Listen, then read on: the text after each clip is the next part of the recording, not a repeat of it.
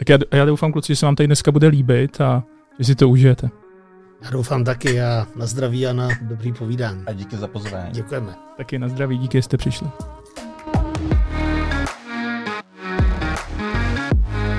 Takže já bych rád přivítal Jardu Šuru, služebně jednoho z nejstarších účastníků kapitálového trhu v České republice. Čau Jardo. Ahoj Vojta. A také bych rád přivítal portfolio manažera a automobilového fanouška Michala Semotána. Ahoj. Hezký odpoledne, ahoj. Jak jste se dostali k investování? Co to je, Michale? Tak musím říct, že už jsem sledoval vlastně uh, od nějakých 17 nebo necelých 18 let situaci s kuponovou privatizací. To bylo ta první vlna, pokud si pamatuju, v roce 1991. Ale tehdy jsem nebyl ještě plnoletý, takže jsem to mohl tak jenom zpovzdálí sledovat. A mm, strašně mě zajímaly ty seznamy těch titulů, které byly tehdy nabízený a, a všechno to bylo ještě tehdy samozřejmě v tištěné formě v novinách a, a v nějakých seznamech, jaký ty společnosti jsou tam vůbec v nabídce. A tak jsem se k tomu nějak dostal a potom vlastně mm, otevřela pražská burza, začal jsem sledovat to, co se, to, co se tam děje. Uh, vždycky ten fokus vzhledem k tomu, že v té době nebyl ještě žádný internet, nebo ten, ten začínal, tak vlastně byl na tu domácí, na tu domácí burzu, sledoval jsem si statistiku vždycky ten druhý den, ty, ty kurzovní lístky, takže člověk tam byl opravdu s informacemi v uvozovkách po funuse. A mm, pak jsem si myslím zrealizoval nějakou první investici. Když jsem, když jsem odmaturoval, tak jsem za to dostal od našich a od babičky s dědou nějaký peníze. A, a za to, že jsem se dostal na výšku.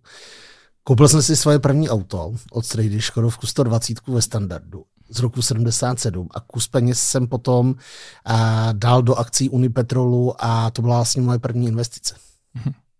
Takže takhle jsem se k tomu dostal. Já ani vlastně nevím proč, ale to už je tak dávno, že to si nepamatuju vlastně. A tebe už nějak jako zajímaly, když byl třeba dítě finance, že se akorát počítal, nebo tak matematika úplně nebyla jako můj nejoblíbenější obor, mm. teda abych řekl pravdu. A na Gimplu jsem s tím někdy docela dost bojoval, protože uh, občas byla i trojka na vysvědčení a to se mojí mamince dvakrát nelíbilo, jako proč, proč mám za tři a z ostatních předmětů ne. A, ale tady zase ta matematika Tady jde spíš o to, jakoby v těch financích, jestli to počítáte, tak počítat eh, jako dobře, rychle, ale není to tak obtížný. To si řekněme úplně na rovinu a v dnešní době už vůbec ne.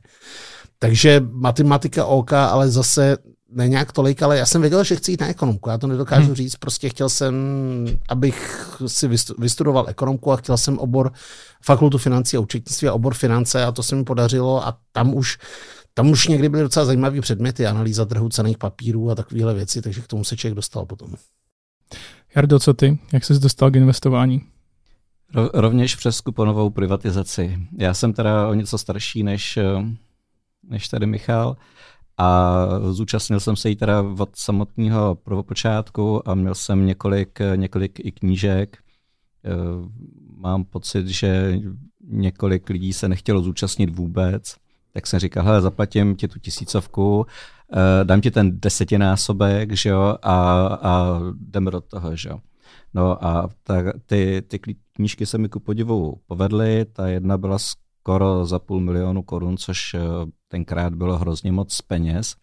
Ale nebylo to, jako že bych byl nějaký který to vůbec ne, jo. Já jsem prostě šel potom tak, abych měl co nejvíc akcí, takže to byly, to byly akcie OKD, že jo, to za 100 bodů. Mm celkem bylo tisíc, za 100 bodů bylo tuším 29 akcí, pak bylo v dalším eh, kole snad i víc, ale to neprošlo, že byl převis a, a tak jsem vlastně začínal. Koukám, že ta OKD je taková osudová tady. No, no. no a když potom, když potom uh, začaly ty tituly vycházet o pražských novinách, tak to byla taková velká plachta, nevím, jestli tam bylo tisíc titulů nebo kolik, tak, uh, tak jsem to vždycky jako sledoval. No a mimo jiné jsem teda zaznamenal, že na burze a v RM systému eh, ten samý cený papír má rozdílné ceny. Jo? Že na burze stál třeba o desítky procent dráž než v RM systému. No tak jsem začal dělat arbitrážové obchody, což samozřejmě bylo tak, tak týden, 14 dní díl to nebylo. Ani, ani ne tak, jako že bych tam vydělal velký peníze, ale spíš, hmm. že to bylo jako zajímavý, zajímavý poučení a, a v těch eh, relativních číslech to bylo docela, docela jako fajn. A myslíš si, že třeba ta arbitráž by se dala dělat i dneska? Ne, určitě ne. Dneska, dneska těch kosíků je tady velké množství a, a ty lidi by si toho všimli. Tam byla třeba příklad akcie Tuzexu a oni byli v RM systému třeba za tuším za dvě stovky, ale na burze za 450, to by dneska fakt nešlo. Je jedna věc a druhá věc, teda tam byl jako určitě rozdílný systém jako vypořádání, protože RM systém měl vždycky jako rovnou, pokud si pamatuju, ne. Burza byla tehdy T plus 3, tak a muselo se ještě vlastně tam dělat jako burzovní blokace, když to chtěl prodávat a tak, tak podle mě té situaci nahrávalo to, že vlastně člověk neměl ty online informace, jo? že vlastně teďka si to každý sleduje na internetu, ví v daný okamžik, kolik to stojí, to vlastně tehdy nebylo. Burza byla jednou, jestli to říkám dobře, teda byla aukčním režimem asi A pondělí, středa, pátek. A tak to už se ani nepamatuju, teda pamatuju už každý den. A takže samozřejmě tyhle ty možnosti tam byly a to už to, to není možný prostě. No. A to ještě bylo na hm. teletextu, že, že v televizi jsem si mohl podívat každý den v teletextu a už jsem tam už jsem Já tam na to seděl. taky koukal v teletextu. a tam byly ještě ty, ty, ty pře, pře, převisy, že jo, ty, ty kódy 1, 2, 3, 5, 7, že jo. A, a jakmile tam byla sedmička, tak sice to vystřelilo hodně, ale nezobchodovalo se vůbec nic, protože mm. byl velký převis, že když to byla pětka, tak tam bylo nějaký krácení. Takže jako, jako zajímavý věc. Lichý, no. lichý čísla byl převis poptávky a sudý nabídky, že jo? No, no, no, no, no. Um, já k tomu dávám vždycky vysvětlivky. Když tady zazní nějaký slovo třeba jako arbitráž, tak u toho bude vysvětlení, co, hmm. co to znamená. A přemýšlím, jestli tam dát ten teletext, jako jestli všichni budou pak vědět, co znamená teletext. Záleží na tom, jaký ročník nás poslouchá. Já bych to radši asi řekl. V dnešní době už to nefunguje, nebo funguje? Já jsem to v životě, já ani nevím, jak funguje. to funguje, jako jak se v tom vyhledává třeba. Jo. To, Myslím, to, jsem to v životě jako nepoužil. Tlačítkem no. na ovladači. no, eh, a vím, že... Jako máš teď Netflix, tak, tak tam byl tak se to, ne? nebo jak se to jmenovalo podle mého názoru a v tom jsi normálně listoval jakoby odbouch, jako to fungovalo celkem jako takový prvobytně pospolný internet bych to nazval. Jo, dal si stranu 500 a tam ti začínala jo. burza.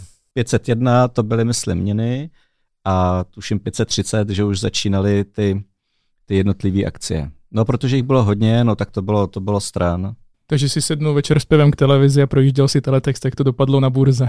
No a to bylo právě zajímavé, že ty, ty, ty první začátky, tak to bylo, to bylo v pondělí, že jo, tak hned jsem si tak jako sednul a teď jsem zjistil, že jsem viděl třeba 70 tisíc. Tak jsem si říkal, ty brodě, to mě bude bavit tohle, že jo. Ve středu, že jo, zase sednu, už natěšený, zase 70 tisíc plus minus, to je jedno. No a v pátek tam už zase to bylo minus 70 tisíc a už jsem si říkal, ale a tak to ne, to, to u toho takhle trávit čas nebudu. Okay. A úterý čtvrtek si měl volno teda. a co tam bylo ještě jako zajímavý, tak tím, jak bylo ohromné množství titulů, tak ta likvidita u spousty z nich nebyla buhví co. A e, tak, jak se teprve to vlastnictví začínalo kumulovat do těch správných rukách, e, rukou, tak e, tak uh, tam byly třeba tituly, které byly velmi atraktivní, ale ta likvidita byla malá, jo, že tam bylo třeba, já nevím, 50 kusů a to ty fondy uh, vůbec nezajímalo. Takže já jsem si tam vybral některé tituly, které mi přišly fakt jako zajímavý. Uh, nazbíral jsem tam třeba pár stovek nebo i tisícovek akcí a tím, jak jsem to skupoval, tak zároveň jsem i eh, trošičku vyhnal tu cenu nahoru, no a pak jsem to těm fondům třeba o 20-30% dráž prodal. A to si, to si ale ku podivu rádi koupili, jo, protože už to byl třeba balíček tisíc, dvou tisíc kusů. Jardo, ty jsi byl teda spekulant, to si dá pozor. a to už je dávno, že? teď už jsem investor. A, a mně to přijde úplně úžasný, to je, když eh, třeba čtu o tom, když začínal internet, jak eh, začínali některé servery, jo, mně to, mně to přijde super tohoto poslouchat. To byl divoký kapitalismus. Když jsme natáčeli minule s klukama, uh, s, s Filipem a s Petrem, tak já jsem začínal krizi roce, uh, roku 08, že vy jste zažili už nějaký uh, špatný období, bylo jich určitě víc. A kdybych se vás měl zeptat na nějaký výhled do budoucna, z čeho máte nejvíc strach? Nebo z čeho máte největší obavy, co by třeba mohlo tu náladu na burze zkazit? Na co třeba, co tě napadne, Jardo? Tak snad jedině nějaká velká inflace. Jako když to bude hyperinflace, tak to by pro akcie mělo být uh, super. Ne, ne třeba úplně v té první fázi, že jo, ale, ale... Dlouhodobě. Dlouhodobě ano. Když si vzpomenu na, na černý oblisk od Remarka, tak tam je to naprosto eh, krásně popsaný, když bych jako takhle. A uh, asi, asi ta inflace spíš taková ta jednociferná vyšší. Když bude nižší, tak to asi nevadí, protože protože ty banky na to nemusí reagovat. Ale když bude vyšší, třeba příklad 7-8%, tak to už by asi problém byl a ty banky by musely eh, zvyšovat úrokové sazby a těžko, těžko říct, co by, co by na to ten přepálený, teda asi přepálený eh, kapitálový trh, eh, zejména v Americe. No. Michal, z čeho máš ty obavy? Já ještě jenom doplním tohle no. Já si myslím, že Jarda popsal přesně jednu věc, že paradoxně nižší inflace nevadí, vysoká možná taky ne, ale co budou všichni sledovat, když to bude těch 5, 6, 7, 8 a, a teď se tam budou ty headliny prostě na těch uh, sociálních sítích a na těch webových stránkách, který poskytují finanční spravodajství, říkat zase inflace dosáhla 6,4, ono je to vlastně de facto jedno, jestli je to 5,9 nebo 6,4. Ale samozřejmě, když to bude už začínat tou šestkou, jak to bude vypadat blbě, sedmičkou úplně blbě. Takže krátkodobě tohle to může být negativní. Já spíš za mě, ale to si myslím, že překonáme, asi jak řekl tady Jarda. Já trošinku, co mě nahánělo strach, bylo třeba na přelomu minulého roku taková ta vyhraněná situace mezi Amerikou a Čínou. Takový to vyhrožování o tom, že delistujeme některý cený papíry čínský z amerického trhu a tam určitě přijde nějaký odvetní opatření a tak dále. Tak tohle to si myslím, že kdyby se trochu víc vyhrotilo, tak uh, prostě krátkodobě to pro ty akcie může znamenat nějakou jako ještě hlubší korekci. Ale ono tím nástupem nového amerického prezidenta mě přijde, že to trošinku jako sklidnilo, nebo to tak jako odeznělo jako dostracena.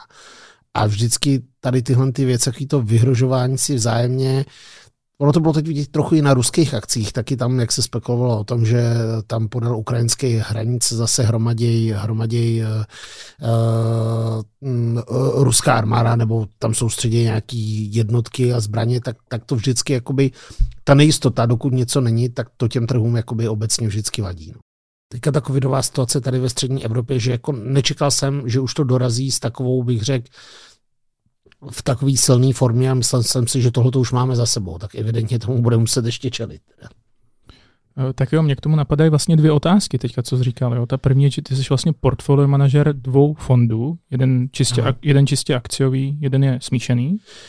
Ano, ale v podstatě oba, k obojema dvěma se chovám, jako by byly čistě akciový. A ty jsi portfolio manažer ano. a jestli bys mohl vysvětlit, čem vlastně ta, ta práce spočívá, toho být portfolio manažer? Vlastně přijímáme finanční prostředky od našich klientů, kteří investují do toho fondu a snažíme se zhodnotit a máme k tomu nastavený vlastně nějaký model, eh, statut toho fondu, to znamená je nastaveno, do čeho já můžu investovat, jsou tam samozřejmě nastaveny nějaké limity a parametry a potom ještě existuje i strategie přímo každého jednotlivého fondu a ta se třeba mírně liší. Eh, můžu říct, že vlastně mm, mám na starosti fond GNT Dividend, kde se soustředíme primárně na akcie společností, které vyplácejí pravidelně dividendu.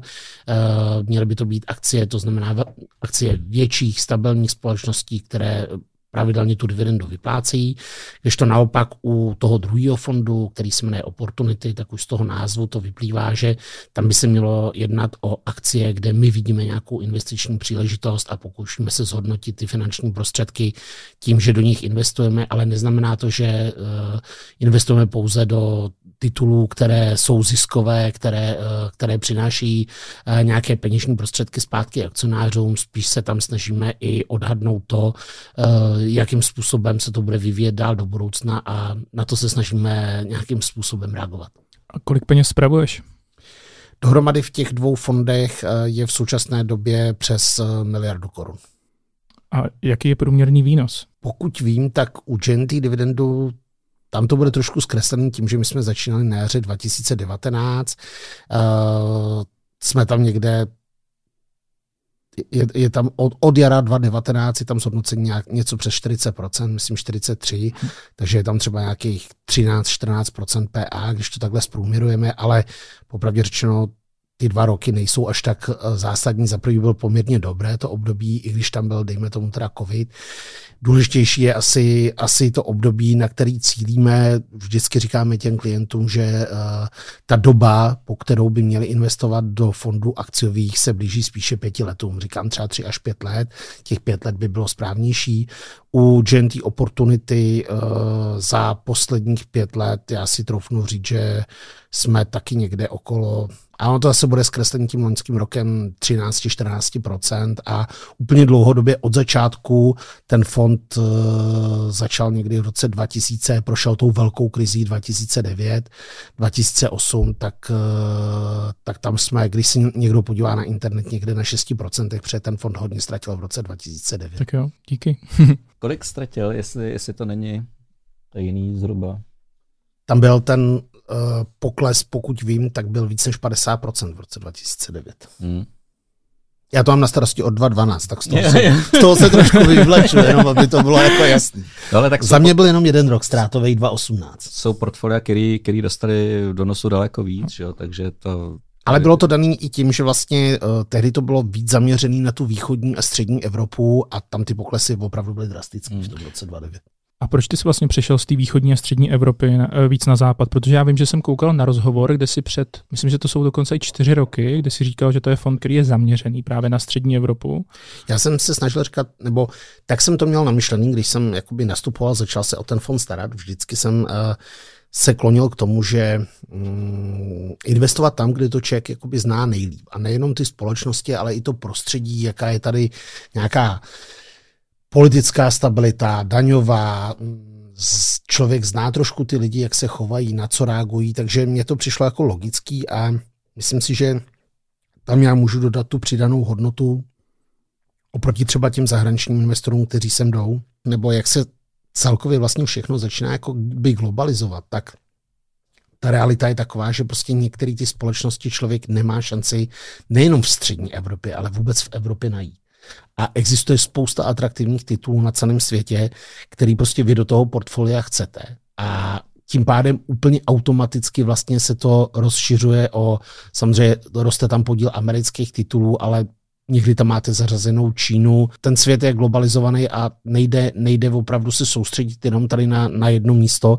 A, ale přesto ty české akcie nadále mají, anebo i ta střední Evropa, poměrně silnou váhu v tom portfoliu. Třeba co se týká českých akcí, tak já jsem někde okolo 20% na tom portfoliu. A ta střední Evropa si troufnu říct, že je mezi 40-50%. A tím myslím třeba i Německo a tak. Beru opravdu region střední Evropy. Uh, Jardo, Michal mluvil o globalizaci a mě by zajímalo, co se týče české burzy, protože já vím, že si pro peníze CZ napsal, že česká burza patří k těm úplně nejnudnějším. Myslíš si, že to stále platí a bude platit?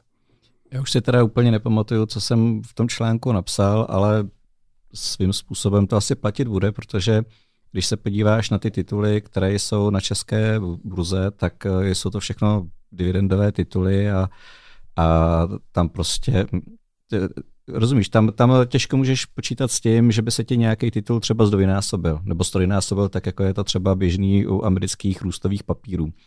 E, tady prostě, ať je to čes, komerčka nebo tabák, tak maximálně ti můžou zrůst třeba o desítky procent, když teda budou mít bujnou fantazii a, a, a to samé samozřejmě při poklesu. A u, český, u těch českých dividendových titulů mě mrzí to, že nejsou tak defenzivní, jak by mohli nebo měli být. Jo. Že když prostě ta, ten americký trh roste v desítkách procent a opravdu ty, ty některé uh, růstové tituly se znásobí a třeba znásobí, tak u těch našich dividendových titulů se prostě nic neděje. Že jo. Prostě tady máš dividendu a, a dej pokoj. No, ale, ale v obráceně to bohužel neplatí. Když, když ten trh americký zahučí třeba o 10-20%, tak ten náš zahučí nemlich to samý a spíš víc, což by bylo krásně vidět v březnu a ten čas a banky propadly fakt jako enormně. No a ty kdybys chtěl třeba zajistit svoje portfolio na nějakou nadcházející korekci, dejme tomu, že naplní se třeba negativní scénář, o kterém jsme tady hovořili, tak jak bys to udělal? No já už ho mám vlastně uh, zajištěný. Pro mě ten hedging je v tom, že, že jsem nakoupil uh, velký, uh, velkou část portfolia pilulku. Uh, tam to beru spíš jako, že je to jakoby private equity, jo, že, že, že shodou okolností tady je to na burze. A z Ameriky jsou to velký techy, jo, technologický společnosti, kde se domnívám, že by při tom poklesu mohli, mohli se vracet dřív než eh, ty ostatní tituly. Takže ty třeba předpokládá, že když přijde nějaká větší korekce na trzích, takže Amazon nebo Apple budou méně vyklesávat než ten zbytek trhu. Mohly by vyklesávat méně než zbytek trhu, ale hlavně se budou daleko dřív vracet. A ono to bude eh, souviset i s tím, že tyhle ty tituly jsou, eh, jsou, jsou, ty firmy jsou obří a mají velký nárůst tržeb a, a zisku. A i to bude ten důvod, proč se začnou vracet zpátky rychlejš, než třeba ty, ty růstové tituly, který, který třeba uh, nemají žádné zisky a, a některý snad ani žádné tržby, tak ty, ty to odnesou teda ukrutně, to, to je jasný. A, a vlastně to vidět i v současné době, když ten trh je malinko eh, nervózní a nakřáplej, tak tyhle ty růstové tituly bez těch zisků a, a, a ty, ty, co rychle vyletěly, tak sebe menší zaváhání eh, ve výhledu nebo, nebo v těch číslech a okamžitě to trh trestá propadem třeba 10, 20, 30% Není, není výjimka, že a, a ten soupis běhá po internetu. Eh, dlouhý soupis, kde, kde je více jak 50% vyklesan tituly, ale jako velmi zajímavý tituly, ale prostě ty investoři jsou opatrnější.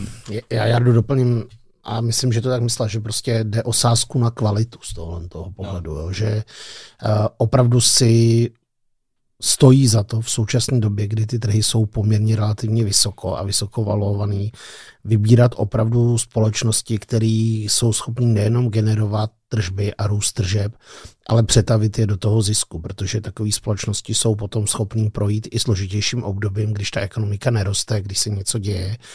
A mm, jak tady byl zmíněný ten Apple, tak prostě i Apple potká určitě nějaký pokles, to je, to je jednoznačný, to se stát může, ale vzhledem k tomu, že ta poptávka po těch jejich produktech bude nadále vysoká, protože ty produkty jsou prostě atraktivní a oni vědí, jak si ty eh, spotřebitelé udržet, to si řekněme na rovinu, tak eh, prostě nechci říct, že mají ty tržby zaručený, ale prostě ten produkt je tak silný. Na, na to je potřeba se dívat, na ten produkt té společnosti vždycky, jestli a zamyslet se nad tím, jestli bude poptávaný nejenom teď, ale i v budoucnu a, a tady o tom asi pochyby nemáme zatím.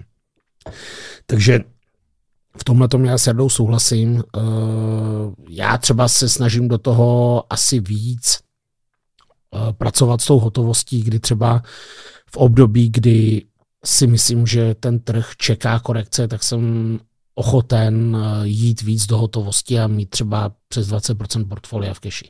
Jako máš úspěšnost s touhle strategií? To musí samozřejmě posoudit jiný, ale obecně můžu říct, že eh, když se podívám na vývoj mýho fondu, tak eh, když trhy klesaly, tak ten fond klesal výrazně méně než ty trhy. Naopak, vzhledem k té strategii dřívější, kdy jsme se víc uh, soustředili tady na ten region té střední Evropy, jsem měl problém chytat uh, americký indexy, o Nasdaqu ani nemluvím, ale i S&P dorovnat je prostě téměř jakoby nemožný, pokud tam máte zařazenou Evropu a Česko. A proto uh, i to mě přinutilo vlastně zmixovat to portfolio tak, že vlastně se tam snažím dát uh, to, co si myslím, že poroste z celého světa a zároveň tam mít i ty tituly, které jsou atraktivní z mýho pohledu na tom nejenom domácím, ale středoevropským trhu, protože ta konkurence ta je silná na tom světě. A, a jako porazit, porazit lidi, kteří eh, staví portfolio ve Spojených státech, tady odsaď z Karlína od, od Vltavy, jakoby tím, že se stavím já portfolio amerických akcí, to musím říct, že jako to si, to si jako nejsem jistý, že se podaří a myslím si, že to není úplně reálný. A z toho pohledu se to snažím tvořit tak, že vlastně nabízím nějaký mix uh, akcí, který nikdo jiný nenabídne a jsou tam do toho zamíchaný kvalitní český, evropský tituly a přimíchaný ty v Americe, který já vnímám jako atraktivní. A jakou ty máš vlastně motivaci, krom toho, aby samozřejmě byl úspěšný portfolio manažer, myslím třeba tu finanční, uh, aby ten fond vydělával?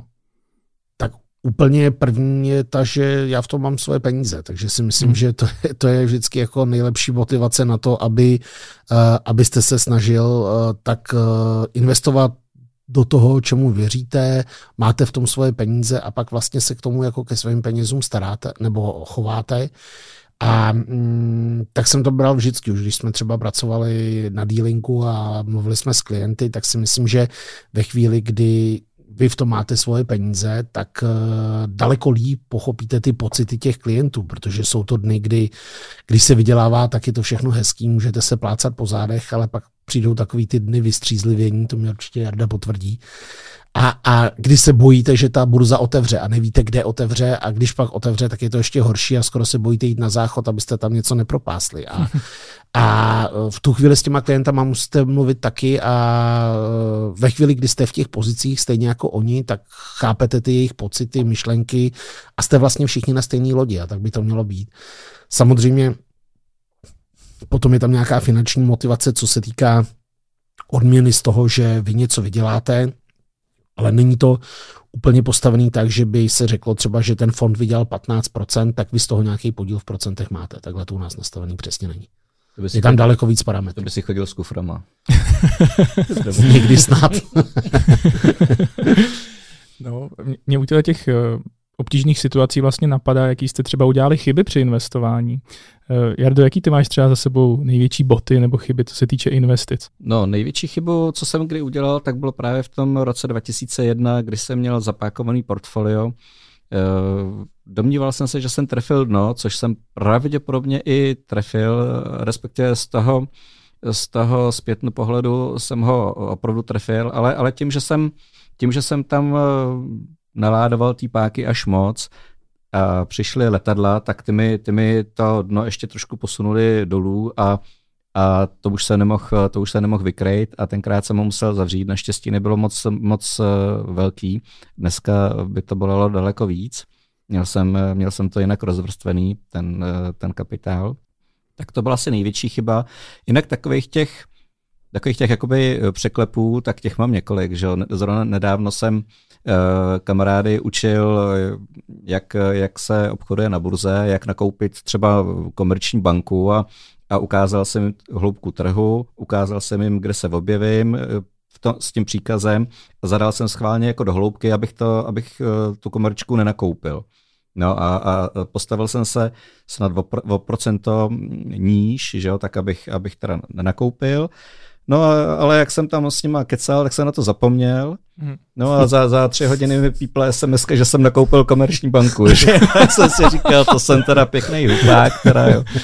A ještě jsem to dával právě schválně do hloubky trhu, abych opravdu nenakoupil a aby viděli, kde, kde se tam ten pokyn objeví a aby prostě viděli, jak to, jak to funguje. No, takže jsem nakoupil, no a, a za, pár, za pár dní jsem z pár desítek korun na akci jsem vydělal. No. To mě tohoto připomíná, jako vždycky, když se třeba začne dařit nějaký firmě, která není úplně známá a, má, a jiná firma na burze má podobný ticker. Já vím, že to bylo třeba se Zoomem, jo? Že, že, že, si to lidi prostě spletli, nakupovali úplně jinou firmu, která vylítla přes za pár dní nebo desítky nebo možná o stovky Twitter procent. Taky, no. Twitter třeba. Jo, Twitter byl, taky se to stalo. Tam byla podobná firma, která foneticky zněla stejně a to už je dávno zkrachovala, myslím. A taky, taky si to lidi hm. pletli a Jasně. Desítky Michale, ty máš taky nějaké eh, zkušenosti s překlikama nebo nějakýma jinýma failama? S překlikama ani ne, ale s finanční pákou docela jo. Teda musím říct, že to je jako opravdu uh, jakoby to si myslím, že na tom se člověk vyškolí nejvíc, takže na to je potřeba dávat pozor a já jsem někdy neřeknu teďka, jaký to byl rok, ale tehdy se jednalo o privatizaci komerční banky. Na pražské burze se obchodovalo v, v rámci systému SPAD, byly tam nějaký standardizovaný množství loty a poměrně veliký. No a jsem říkal, no, že tu komerčku prostě nemůžou prodat jako levnic, to není možné, takže jsem se tam otevřel naplno na páku. Pak tam byly nějaké nešťastné prohlášení jednoho náměstka ministra financí ohledně toho, jak to vypadá. Trh to asi nevyložil úplně pozitivně a ta komerčka druhý den slítla prostě, já nevím, o kolik to bylo a mě to úplně vymazalo, ale úplně. A já jsem tehdy jel tak domů a říkal jsem si, jsem úplně blbec, vlastně jsem sadil všechno jako na jednu kartu a ty peníze, které jsem měl na ty investice, ty jsem tam vynuloval, protože eh, v tu chvíli ta finanční báka ta vás vlastně připraví vo, vo všechno, co tam máte. A tak to bylo jako jak takový základní poučení a od té doby už tam nikdy nedáte tolik. A, ale musím říct, že potom ještě jednou došlo k tomu, že vlastně jsem si udělal jednu takovou větší expozici proti jednomu, proti jedné společnosti. můžeme ji klidně jmenovat. Tady už Jarda ji zmínil na začátku OKDčko, pak pod panem Bakalou to bylo uvedené na burzu jako NVR. A já jsem se tehdy zapojil do nákupu akcí. Té firmě se přestalo dařit, protože klesaly ceny uhlí dramaticky hodně v té době ta společnost byla zadlužená, ten majetek původní, který byl v rámci té společnosti, tak byl nějakým způsobem rozdělený a v tom NVR toho moc nezbylo, byly zvlášť OKD byty a takovéhle věci. No a e, začaly, tam, začaly tam potom klesat ty dluhopisy a já jsem si říkal, to není možné, to musí zvládnout, jako tuhle tu situaci to bude, to je jenom otázka času, prostě půl roku, rok, oni to přežijou. No a tak jsem si kromě akcí vsadil na dluhopisy, no a měl jste dvojnásobnou tu expozici, no a tam vlastně potom došlo k tomu, že z toho člověk nedostal téměř nic, nebo minimum, tehdy pokud se pamatuju, tak za ty juniorní dluhopisy NVR se vracelo 18% nominální hodnoty, ale musel jste si koupit ještě nějaké akcie, plus nějaký obce a, a z těch akcí jste nedostal taky vůbec nic. Takže to byla taková druhá jako velká rána, kdy jsem si říkal, uh, tak to jsem fakt blbec, jako, že tohle to jsem jako podcenil a nikdy není dobrý uh, sázet jakoby na jedno to riziko té společnosti, jakoby opravdu nějaká ta diverzifikace má smysl a uh, člověk se nějakým způsobem od té doby poučil, určitě v rámci toho portfolia musí diverzifikovat i ve formě toho, že ne všechno má v těch finančních instrumentech, něco musí mít prostě jinde, stranou. A ve finále je to taková škola, která, mm, když to poznáte na sobě, tak prostě pak už se chováte trošku jinak a bolí to, ale většinou to podle mého názoru hodně těch investorů tímhle tím projde a pak pochopí, jak se má chovat. To, to, to jsou vlastně hrozně cené zkušenosti, protože vy jste se spálili na finanční páce a na, ty se spálil na korporátních dluhopisech. Že? Mm-hmm. Vlastně v poslední době... Kombinaci vlastně akcí a korporátních dluhopisů od jednoho emitenta, což je úplná blbost. Že? Z toho. Teď už to vidím, jako, ale v té době mě to nepřišlo. Ono se říká, promiň, eh, že, že finanční páka je dobrý sluha, ale zlý pán. To je úplně přesně. My jsme ještě měli na to takovou, takový pěkný pořekadlo na dealingu, když to šlo všechno nahoru, tak uh, kdo nebyl zapákovaný, tak jakoby nebyl. Jsme říkali no margin, no life. A uh, když potom to začalo klesat, tak se říkalo margin, no life. Takže jako, a on je to dost pravdivý, teda, jako musím říct. Hmm. To, jako. Já dneska si myslím, že když už, tak radši, radši si vzít třeba lombardní úvěr od, od nějaký velké banky, třeba komerčké, na to skvělá, že, že ten lombardní úvěr je tam třeba eh, v eurech do jednoho procenta, tak to mi smysl dává a navíc, navíc to máš třeba na celý rok, než, než to přetočíš ale brát si od broukera navíc třeba za nějakých 4, 5, 7 Ty ale úroky jsou vždycky dražší, teda ty úvěry jsou drahý samozřejmě. No. Tak to je pak špatně. No. A, a navíc, navíc ti pak řeknou, že když je nejhůř a, a to pak není milý. No.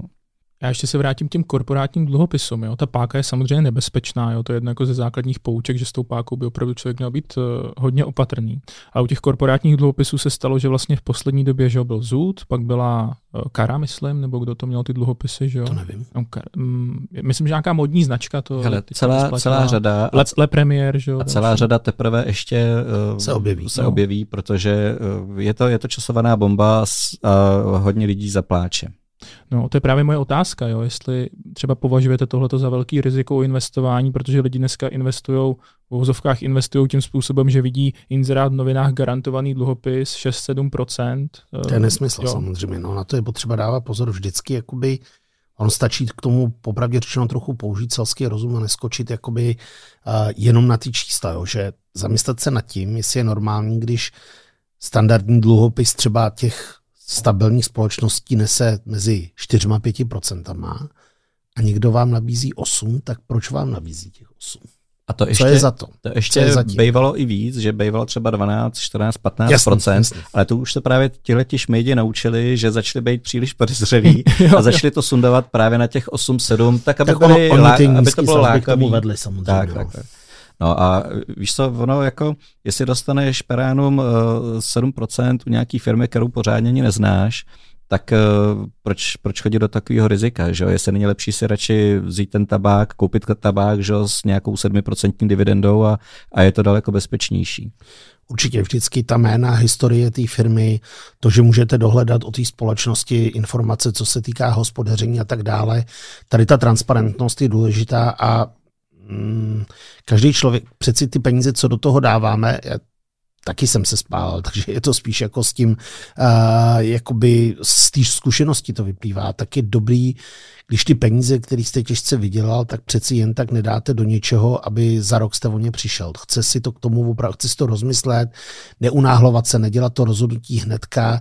V dnešní době ty informace na tom internetu se dají dobře prověřit, tak když ty informace nebudete k tomu, někdo nebude schopen dohledat, tak bych si dal radši pozor na to prostě. No. A přišel známý, který našel taky takovýhle dluhopis po fidérní firmy, už, už pomalu od pohledu, a měli tam snad 5 nebo 6% a jestli tam má dát eh, ty peníze, jestli to má zkusit. A já jsem říkal, hele, já bych tam ty peníze nedal. No ale 5% je hodně, jo. Tak já jsem říkal, tak víš co, dal by si, půjčil by si ty peníze mě na těch 5% na rok a on se tak začal ošívat, že jo. A už bylo jasný, že pochopil, jo, že, že prostě i, i mě, který ho znal vlastně velmi dobře, tak prostě přece jenom fyzická osoba, že jo, přejede ti auto, co já vím. A tady vlastně jsou ty rizika zase samozřejmě jiný, ale jsou tam taky. A, to je dobrý přirovnání. A ty peníze tam prostě, ty, ty peníze tam prostě neposlal, jo. No, jako k těm korporátním dluhopisům mě ještě napadá, já jsem si objednával přes eh, Volt jídlo a mě dorazilo v krabičce jídlo a tam byl mé leták na dluhopis. Já jsem, já jsem si říkal, jak je to vůbec možné. Dobrý. Jo, bylo, bylo to teda ještě v Brně, ale opravdu jsem si jako objednal jídlo a přišel mi ten leták na ten dluhopis a jsem si říkal, tak to už, už, už je to ten vrchol toho, kdy to za, začne teda se sypat ty dlu, korporátní dluhopisy, ale... Nebo i to, že vám ty navolávači třeba poměrně často volají. Jo. Vždycky jim říkám, tak dobře, tak nechám ho vypovídat a pak se ho na něco zeptám. Pak říkám jako, uh, hejte, já se tím taky zabývám a mě to přijde docela rizikový, vám ne? Většinou ty lidi jako nedokážou už potom popsat a reagovat na to. Takže pozor na tyhle ty telefony, mm, úplně zbytečný se nechat do něčeho tlačit. Vždycky člověk je ten pán, který rozhoduje o svých penězích a nenechat se do něčeho natlačit. To je důležitý podle mě. Určitě by ty peníze neměly od těch eh, od retailu, neměly by odcházet pryč, měly by zůstat v té jeho bance, v tom jeho brokerovi ale nikdy by je neměl posílat někam, kde, kde, to, kde to nezná a to, to riziko, že o ty peníze přijde, je příliš vysoký. A dokonce, dokonce třeba eh, mi říkal jeden známý, který u takové firmy dělá, tak, eh, takže to mám jako z první ruky, co tam, co tam jako vymýšlejí za bejkárny, tak eh, že jsou tam i klienti, který, kteří jako tomu už moc nevěří, ale protože ten úrok je třeba opravdu nějakých třeba 12% eh, a výplata jednou měsíčně, tak oni to prostě tam drží do poslední chvíle, že třeba to ještě nelehne jo, a třeba ještě opravdu něco dostanu. Jo, tak, to se pak Možná člověk bojí zavolat, jestli ty peníze dostane zpátky, protože většinou... No. to, je, to je šílený. No, to je to je šílený. No, jako finanční osvěta rozhodně v Čechách chybí. A co mě trošku vadí, že já když uh, jdu investovat, tak musím vyplnit uh, všelijaký dotazníky, že jo, včetně, včetně složitý poměrně. poměrně složitý, včetně uh, původu peněz a, a výše majetku a podobně. A, a ten korporátní dluhopis, a, a myslím si, že jsem poměrně gramotný že jo, ve světě investic, ale ten korporátní dluhopis si může koupit kde jaká babička z horní dolní a tam prostě žádná regulace není. Jo. Tak je mi to takový trošku divný, jestli by to nemělo být obráceně. A to je zase daný tím, že vlastně ty nákupy těchto těch v úvozovkách podezřelých dluhopisů se většinou dějou přes neregulovaný subjekty. Že? Protože ty regulovaný prostě tam tohle to podstoupit musíš mm. a, a z mýho pohledu jsou ty věci až třeba trochu přeregulované, jako nebo já nevím, ty investiční dotazníky mě přijdou opravdu zbytečně a stejně nemají úplnou vypovídací schopnost. Chápu, že ono je to složitý to vytvořit, ale pak je tady situace, kdy prostě ty lidi to nakoupí a vlastně žádný dotazník ani nikdy neviděli. No, to je prostě, no kámoš se mě ptal, zrovna, zrovna jsem ho, uh, jsem mu doporučil jednu brokerskou společnost a teď naší, by, no, naší. No těsně, no, ne, Jardo, těsně teda, vedle, ale, tak, ale tak, jako mrzí. Ale příště budu pamatovat. Dobře, díky. A teď, teď si tam otevřel ten, ten investiční dotazník, že jo, a povídá, šmankote, co já tam mám napsat? A já jsem říkal, hele Tomáš, to máš prostě jednoduchý. Buď budeš, eh, buď tam napíšeš pravdu, ale oni ti pak odmítnou spoustu produktů, když budeš chtít eh, něco koupit, anebo prostě budeš dělat jako, že všemu rozumíš a, a tím pádem si nastavíš celou škálu mm, těch investičních možností. A tohle to si samozřejmě musíš eh, rozhodnout sám. No tak si rozhodl, že, že chce být jako hodně dobrý, tak se mu s tím trošičku pomohl. Ale ta regulace je možná zaměřená neúplně dobrým směrem. Jo? Neměl by se zaměřovat na to, nebo ne, neměla by se zaměřovat na ty velké společnosti, ale možná právě na tyhle ty korporátní dluhopisy. A... No, tam byly otázky, jako kolik má peněz, kolik peněz uh, bude, uh, když, hmm. když bude investovat, kolik je to z celkového majetku. A teď, teď o kolik snese, že přijde. A o kolik snese, že přijde. A teď, prostě. a teď mu to tam vypočítalo, kolik, kolik z té celkové částky, co tam jako bude dávat, tak kolik může jako zainvestovat. Jo. Tak mi to přišlo takový jako už já souhlasím, tohle je jako opravdu, bych řekl, i z mýho pohledu trochu přeregulované. Hmm, No ono to je hodně o té finanční světě. Jo. A jakou s tím máte vlastně zkušenost třeba, Michal, jako kdybyste to mohl srovnat nevím, u nás a někde v zahraničí, může, máš nějakou takovouhle porovnání? Já myslím, že mm, tady obecně ta finanční gramotnost v tomhle směru jako není, nebo ty znalosti nejsou příliš jako velký.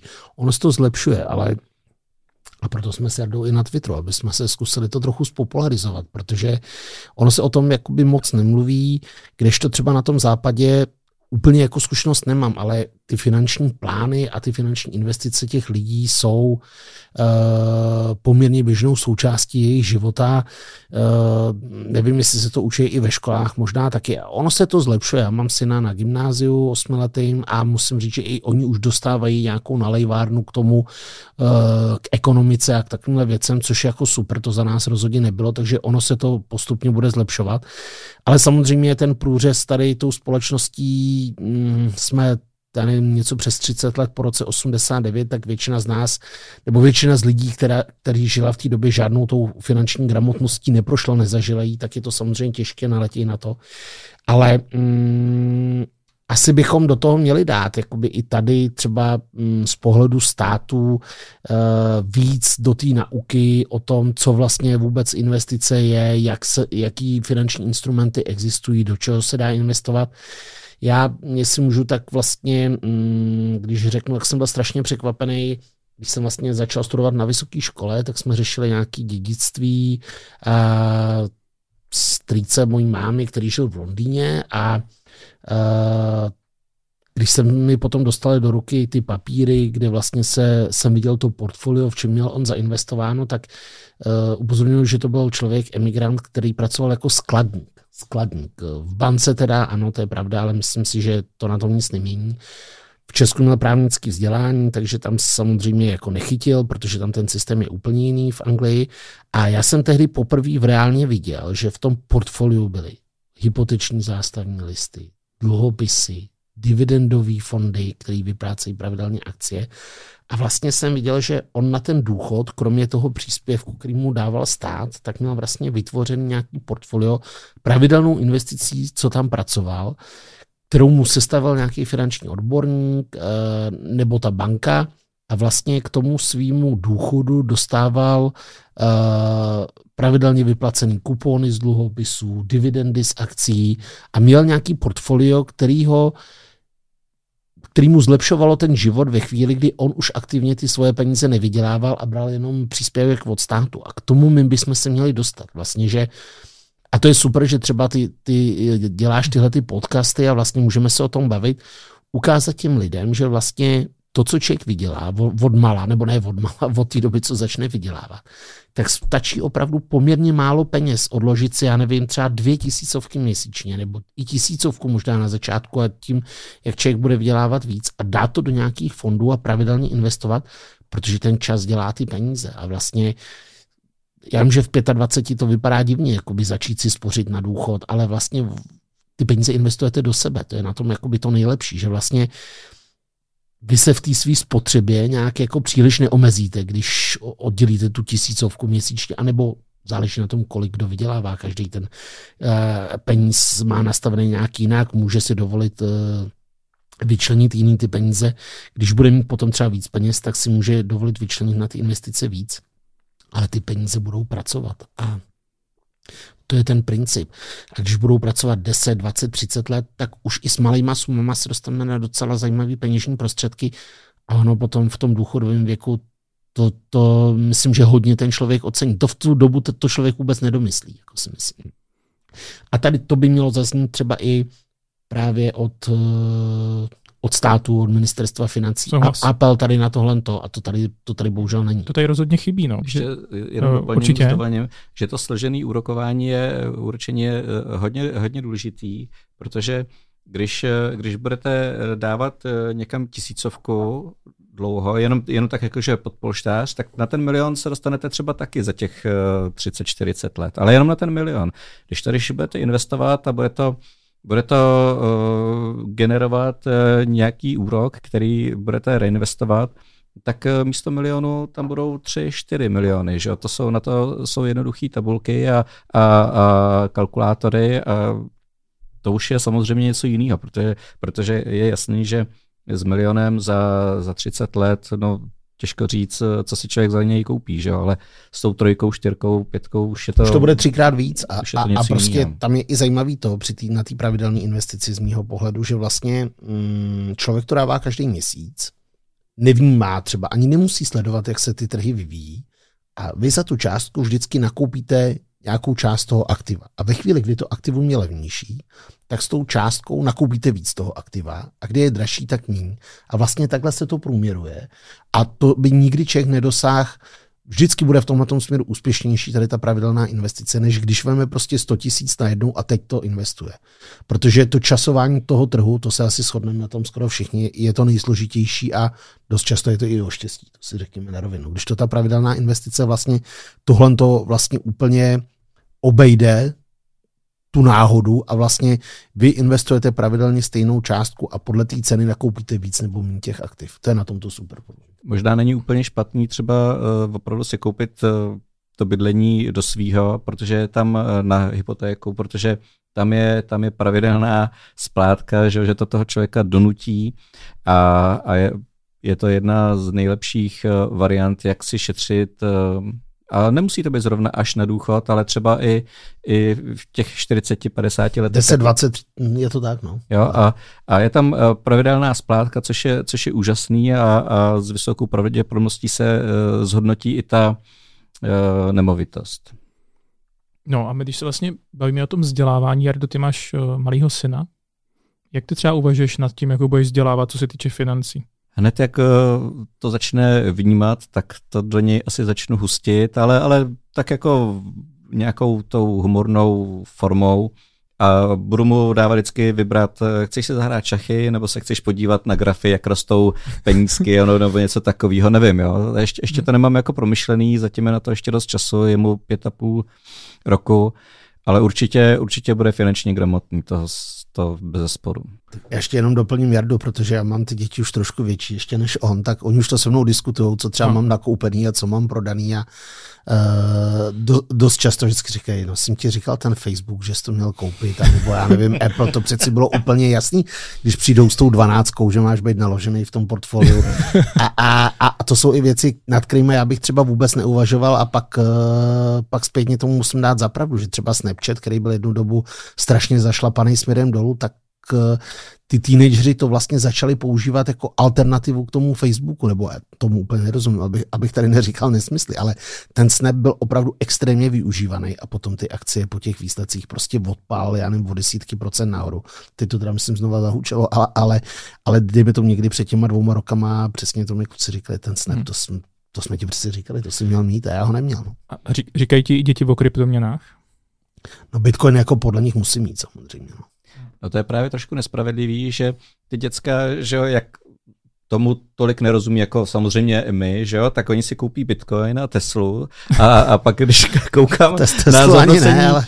na zhodnocení jejich portfolia toho, toho našeho, že jo. O, oni, nemaj, oni nemají ten, tu zábranu v tom, že Czech furt přemýšlí nad tím, jestli zatím opravdu jako něco stojí a zdráhá se dát peníze do něčeho, co jako čím jako nic nevidí. Hmm. To oni nemají. No, on taky asi rozdíl, když spravuješ miliardu korun, nebo když máš svých 100 tisíc korun. Jo? To, je, to je ještě taky Samozřejmě. další věc. A, no. Ale zase jsou to furt ty svoje peníze, jakoby, který, kterýček třeba má a samozřejmě zvažuje taky, ale jasně, je tam ta zodpovědnost za cizí peníze, ta, ta trochu svazuje, to je bez diskuze. Protože taky chceš ty peníze udržet, nemůžeš se dovolit je prodělat. Ano, ano. To je přesně řečený. To. No, to, je, to je další výhoda, když člověk začne investovat, když je že mladší, když mě je 20 a udělám špatnou investici, tak je to celkem v pohodě, peníze vydělám. Horší, když tu chybu udělám 70. Přesně samozřejmě. Tak. Jo, Přesně to, tak. to je jasný. No. My se pořád bavíme o investování do akcí. Kdybyste měli vzít nějaký jiný investice, který třeba děláte, nebo který jste prováděli, o který jste se zajímali, krom těch akciových, jsou nějaký takový? Tak uh, určitě jsou to nemovitosti. V tom se asi shodneme, že uh, taková nejběžnější alternativa k těm klasickým finančním investicím je nemovitost. Já vím, jak třeba můj táta to do mě tlačil už 20 let zpátky, že si musím jako koupit byt a půdu a takovéhle věci. Já jsem to, mně to přišlo jako v té době strašně takový mrtvý, nebo jako, jak jsem byl zvyklý ty peníze otáčet a, a vlastně vy jste koupil, prodal, měl jste to za tři dny vlastně eh, ty peníze k dispozici, tak mi to přišlo takový jakoby mrtvý aktivum, tak jsem Uh, na to přišel až později, teda musím říct, takže tím pádem mě některé ty příležitosti utekly. Vím moc dobře, že si pamatuju, že jsem koukal na jeden byt v centru Prahy, to mohlo být třeba tak rok 2008, Myslím, že v současné době ta cena toho bytu je tak troj, čtyřnásobná a, a toho fakt jako lituju, teda musím říct. A, ale tak to prostě je, no. Takže mm, nemovitosti určitě. Já třeba nejsem příliš jako příznivec investování do zlata. To mně přijde, že eh, je to věc, která mm, ty peníze hodně umrtví a utopí a nemyslím si, že už by nastala taková krize, eh, že by se mi vyplatilo to zlato mít ale chápu, že třeba část toho portfolia, když tam někdo chce mít, tak, tak prostě třeba v tom fyzickém zlatu má.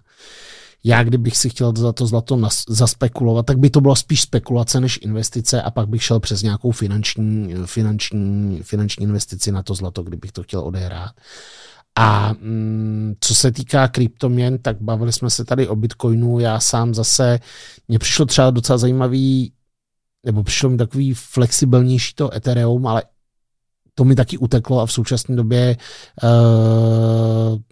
v tom nejsem a nevstupuju do toho zatím. Ty jsi na Twitteru schytal vůbec nějaký komentář, že jsi byl relativně proti Bitcoinu, protože jsi jako říkal, že bys tak. do toho peníze je nedal. To a ty jsi ten názor na to změnil na Bitcoin? Já, se, já jsem to změnil v tom, že uh, jak jsme se bavili tady na začátku, že vlastně ono se to stává čím dál tím přístupnější více lidem, generuje to vlastně poptávku a ta nabídka je omezená. Takže z mýho pohledu to, jak se to stává de facto alternativním aktivem, tak vlastně to musíme brát vážně. A přestože si můžu myslet, že nedokážu zatím jakoby tu hodnotu úplně vidět, nebo nedokážu si ji domyslet a představit, chápu, že se to dá potom využít i v nějakých jiných věcech, co se týká třeba různých registrů a tak dále, ale přeci jenom furt jakoby zatím nevidím nedokáže si člověk zatím představit nějakou továrnu nebo nějakou hodnotu.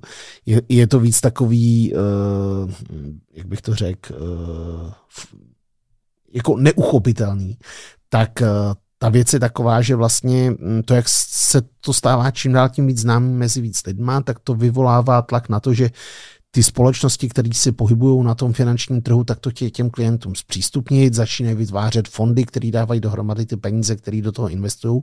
No a to už zvedá tu poptávku a je potřeba to brát vážně. Takže já jsem v tomhle tom ten názor změnil. Uh, udělal jsem chybu, že jsem do toho nešel hned na tom začátku toho roku, že jsem do toho vstoupil trochu později, ale mm, ve fondu nějakou pozici máme a mm, asi není důvod, abych z toho nějakým způsobem teďka vystupoval. Tak jo, skvělý. Tohle je zajímavá informace, že vlastně eh, portfolio manažer GNT banky už má pozici v Bitcoinu. Což... Není to přímo v Bitcoinu, je Ale... to uh, přes fond, který investuje do Bitcoinu. Uh, skvělý, díky moc. Uh, Jardo, když se dostanu k české burze, tak ty jsi vlastně na Twitteru hodně známý kvůli pilulce, kde máš uh, teďka nějakých 6,5%, což je dost zásadní podíl. A mě by zajímalo, jak koukáš na pilulku třeba v roce 2021? Co očekáváš? V roce 2021 očekávám uh, překlopení do čistého zisku, protože EBITDA zisk byl už loni několik desítek milionů korun a očekávám tržby, management říká 2,3 miliardy, já se domnívám, že to bude malinko víc, že to bude eh, lehce přes 2,4 miliardy korun. A ten takže, příš... takže zase Aha. růst nějakých 35%, což mi připadá, že potom silným covidovým roce v roce 2020, že je to excelentní. a kdyby se měl kouknout třeba na další rok, tak kde vidíš třeba akcie pilulky? No domnívám se, že ta dynamika růstu přece jenom trošičku zpomalí, protože uh, ty covidové roky jsou fakt uh, jako hodně silný a ten biznis se zrychlil, to je jasný. Uh, domnívám se, že v těch následujících letech pilulka poroste zhruba 25 až 30% organického růstu s tím, že občas tam spadne nějaká akvizice. OK, protože já vím, že já jsem totiž projížděl tvůj Twitter, když jsem se připravoval jako na dnešní pokec investiční a ty jsi to úplně krásně trefil, jo, protože někde, myslím v březnu nebo kde si tweetoval o pilulce, kde čekáš akcie, nebo ce, jako cenu akcie a ty jsi to, ty jsi to dal o 100 korun vlastně, by se dalo říct, strefil přesně jako to rozmezí, což, což je super. No zase, zase bych to trošičku uh, schodil, protože přece jenom těch, eh, těch uh, cifer jsem tam říkal dřív a taky jsem třeba říkal, že koncem roku, někdy, když jsem to říkal někdy leden, únor a byla tam osmička na začátku, 800 nebo něco, tak se říkal, že do konce roku si umím představit 1300 a ono to dalo, dalo už, už za pár měsíců. No, pro, proč jsem zmiňoval, jaký tam máš vlastně podíl, jo? Um, to vyjadřuje určitě tvoji jako důvěru v tu, v tu akci a já si tak říkám, kdybych měl takhle velký podíl jako jedné společnosti vlastně v Čechách, uh, nes, jako já osobně třeba bych se tím jako stresoval, nebo nějak bych jakoby měl třeba občas nějaký pochybnosti. Jak vlastně s tím letím usíná, že, že máš takový velký steak? Usmívá se, vypadá No, pro mě je to přesně obráceně, jo? protože tím, tím, že, tím, že jsem eh, koupil tak velký podíl uh, v pilulce, tak jsem uh, část portfolia odčerpal z kapitálových trhů a nemám ten prostor na nějaký spekulace nebo nějaký bejkárny. Prostě, prostě tady mám pilulku, jak jsem říkal, že jo, něco jako private equity a, a mám, mám prostě jednu firmu uh, s kolegy kalendáře diáře, tady zase, tady zase pilulku a takovýto investiční portfolio se mi tím pádem výrazně zúžilo. Jo, zúžilo se mi právě na, ty, na ten Apple, Microsoft, Google, Amazon – a pak už je tam jenom eh, malá, malý prostor pro nějaký spekulace, kde je mi celkem jedno, nebo neúplně jedno, jak to dopadne. Je to, to na hraní. Je to, je to na hraní, jak jsem říkal, někdo utrácí za divadlo, za kino.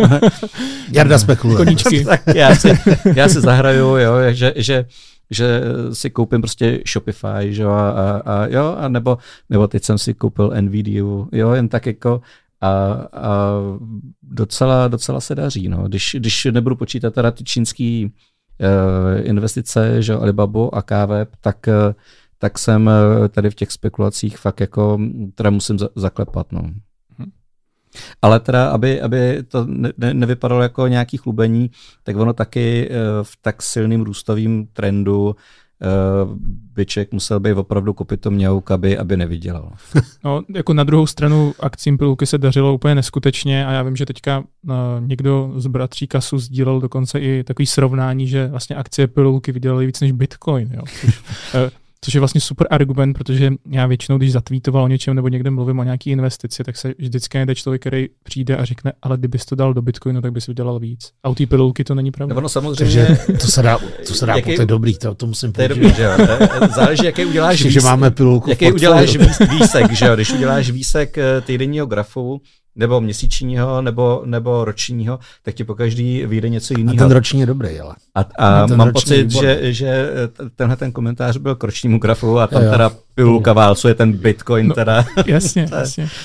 Uh, no a Michale, ty jsi šel do pilulky už při IPO, nebo jsi nakupoval šli později? Jsme, šli jsme do IPO. Mm. Uh, dostali, byli jsme poměrně dost pokrácený, nebo ne, nebylo to, nebo nedostali jsme takovou váhu, jak jsme chtěli, takže já jsem potom dokupoval i uh, na trhu už trochu výš samozřejmě, ale ten růst teda překvapil i mě samotného a musím říct, že jsem, pak jsem část pozice jednu dobu i upustil, pak jsem se do toho vrátil. Musím říct, říct že mm, jsem celkem rád, že Jardu follow na Twitteru, že vlastně jsem čet ty jeho argumenty, protože asi kdybych ho nesledoval, tak myslím, že už ji nemám, že, jako, že přece jenom by na mě ta, ten růst byl rychlej a že bych si jako nedokázal nebo vnitřně bych se neudržel, určitě bych tu prodal, protože bych si říkal, vnitřně to je nádherný, to prostě, já nevím, desítky procent na takové věci, to je krásná spekulace. Ale teď tam ten teď tam prostě vidím ten dlouhodobý prostor a ten růst je opravdu velký.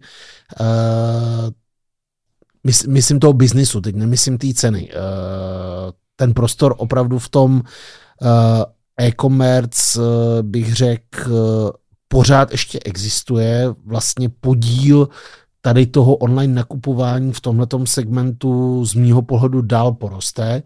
A přestože tam nějaká konkurence je a bude a může i vstoupit, tak si myslím, že jakoby jeden z lídrů toho trhu když se podívám i na ty služby, které Pilulka nabízí, tak si myslím, že, mm, že se udrží a že vlastně ten prostor pro ten růst tam je i dohromady s jinýma firmama. Takže z mého pohledu já držím dál. Eh, sleduju Jardu na Twitteru, kdyby, kdyby začal prodávat, tak jsem v hajzlu, pardon, když to řeknu takhle samozřejmě, ale snad, snad, snad to nenastane podle toho, co říká. Ta fascinace pilulkou není jenom kvůli tomu, že, ta, že je to pilulka, že je tam skvělý management a, a dokázal bych tady půl hodiny mluvit eh, pěkně o pilulce, ale je to právě, jak říká, jak říká Michal, jo, jo, e-commerce je prostě uh, fantastický sektor. Já se domnívám, že tohleto století je jednoznačně století uh, internetu nebo technologických firm, uh, cloudového biznisu, e-commerce a myslím si, že jsme teprve na začátku. A Souhlas. kdyby tady byla jakákoliv jiná zajímavá firma, třeba rohlík, tak já si okamžitě ten rohlík půjdu koupit, pak, když bude teda rozumně naceněný. A umím si představit, že bych měl třeba 6,5% v té pilulce a třeba, já nevím, desetinu procenta v tom rohlíku. Protože jednak ten rohlík bude výrazně větší a jednak přece jenom uh, pan Čupara snad mi promine, tak uh, pro mě to přece jenom uh, trošičku střelec a a samozřejmě, samozřejmě i to zadlužení firmy tomu bude odpovídat. Prostě ten, ten, ta expanze je docela, docela rychlá a nechci říct, že by mu to mohlo zlomit vás, já si to nemyslím. Já myslím, že to ustojí, jo? že protože díky tomu, že tady je tak levný kapitál, tak si myslím, že to ustojí a bude vítěz. Jo? Ale, ale přece jenom je to, bral bych to jako riskantnější investici. Eh, když eh, se podíváš na ten, na ten rohlík, tak oni, oni pálí třeba stovky milionů jenom, jenom v Německu. Jo? A ještě tam pomalu nezačali, nezačali prodávat. Jo? A, a, a už, už jdou dál, že jo? do Španělska, do Itálie.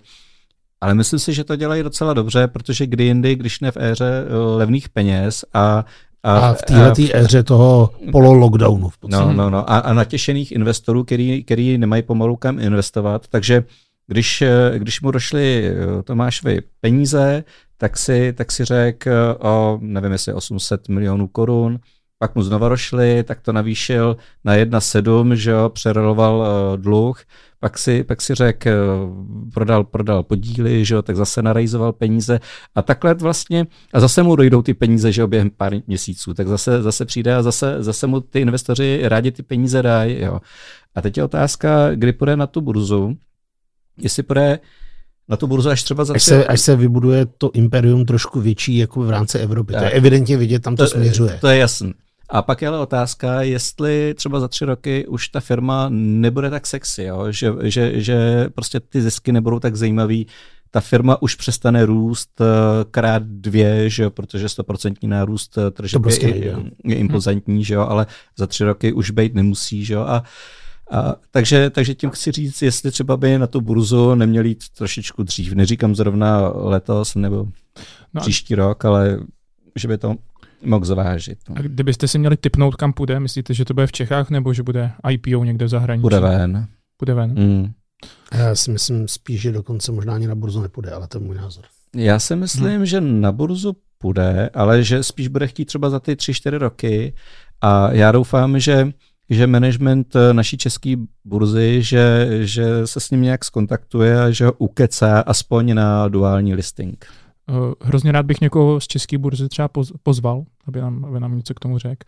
Eh, domnívám se, že to nebude vůbec žádný problém, protože management burzy, české burzy je velmi vstřícný a, a velmi, velmi rádi si myslím, že někdo minimálně mluvčí rád přijde. Oni se, oni se v tomto směru snaží. No. Tam je trošku škoda Rozumím. toho, že třeba i ten stát není nějakým způsobem nakloněn do privatizace některých společností, které tady u nás stále jsou státní.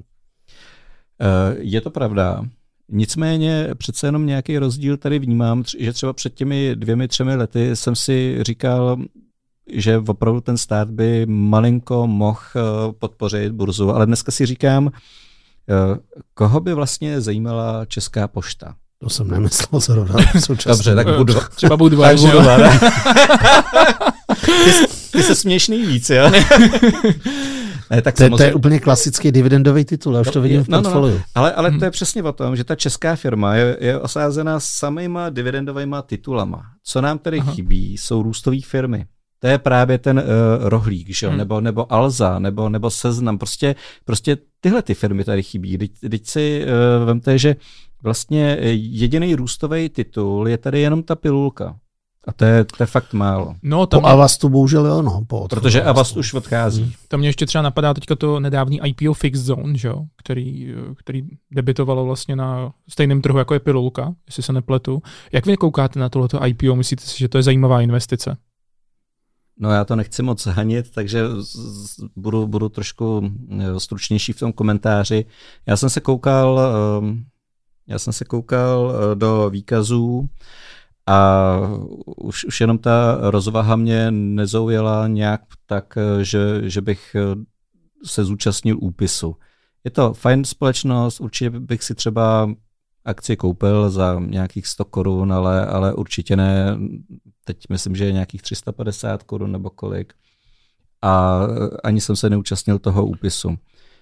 Uvidíme, uvidíme, co s jejich biznesem udělá, eh, udělá zdržení dopravy, protože eh, hodně toho tahají z Číny.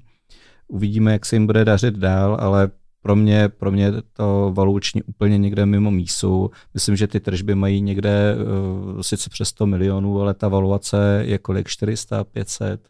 No, to pro mě není.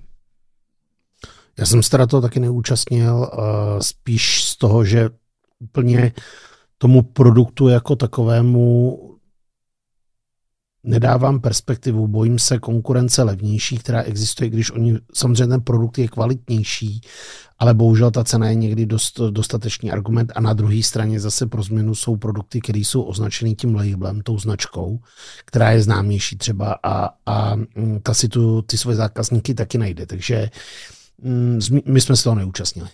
A, a domnívám se, že eh, investoři, kteří do toho eh, nastupují za těchto cen, že na těchto cenách, že budou, že budou eh, během roku dvou, že budou zklamaný.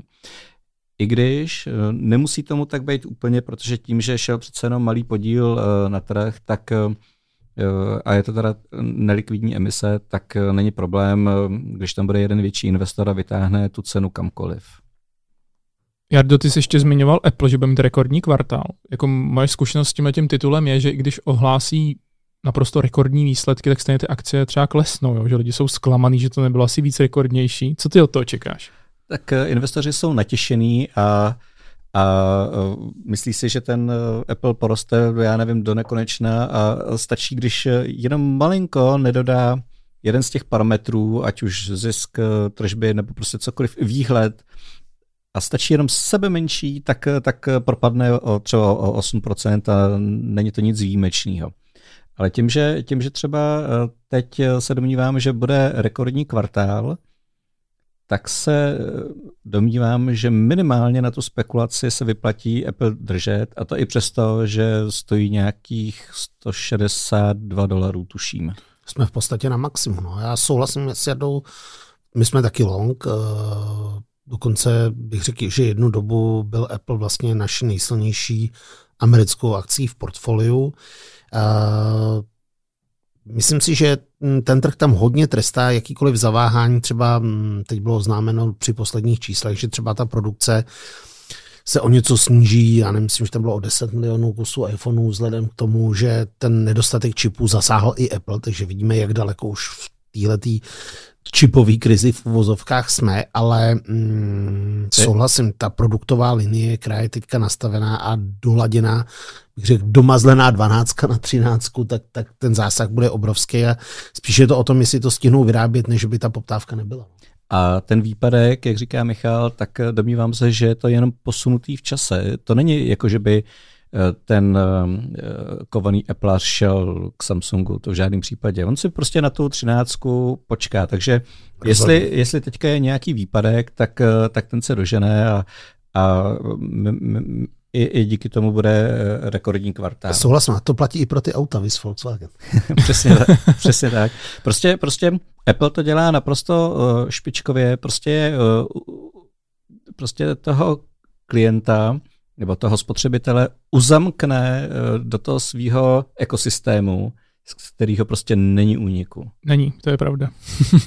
Těžko, nebo já snad Možná znám jednoho člověka, který přešel od Apple jako k Samsungu, ale... Pak mi ho teda řekneš. A, a, ale, a ještě znám jednoho, sam, eh, jednoho anti-Appleistu samozřejmě, kterýho známe teda oba dva, ale, ale mm, jinak vlastně přesně tak, ty uživatelé jsou v tomhle směru loajální a i když třeba nedosáhnou na nový telefon, tak upgradeují způsobem, že třeba koupí použitý a vlastně to generuje pak poptávku, že ten původní uživatel prodá ten svůj iPhone, generuje to dál na děti nebo na ty, co používají použitý telefony a on si kupuje nový, takže vlastně to je takový já to nechci říct perpetuum mobile, ale v podstatě skoro jo.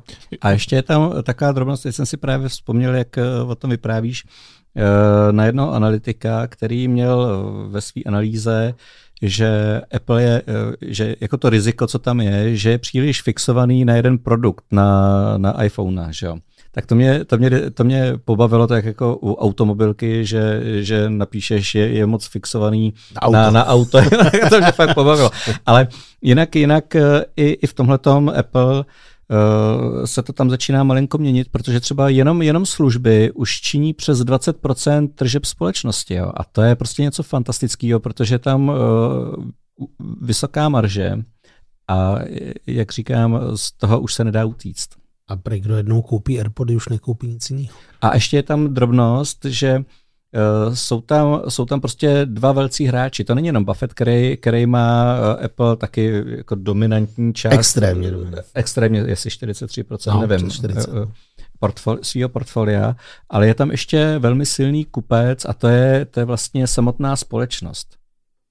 To je jeden z největších zpětných odkupů, probíhá právě na tom Apple. To je pravda. A když, když prostě víš, že tam máš dva takovýhle silný hráče, uh, long Buffetta a, a ten management, tak eh, s tím se těžko bojuje a myslím si, že ani těch 160 vlastně, Já to kupuju za ty naše prachy, protože když my jsme koupili ty iPhony, tak vlastně to je No sam, samozřejmě.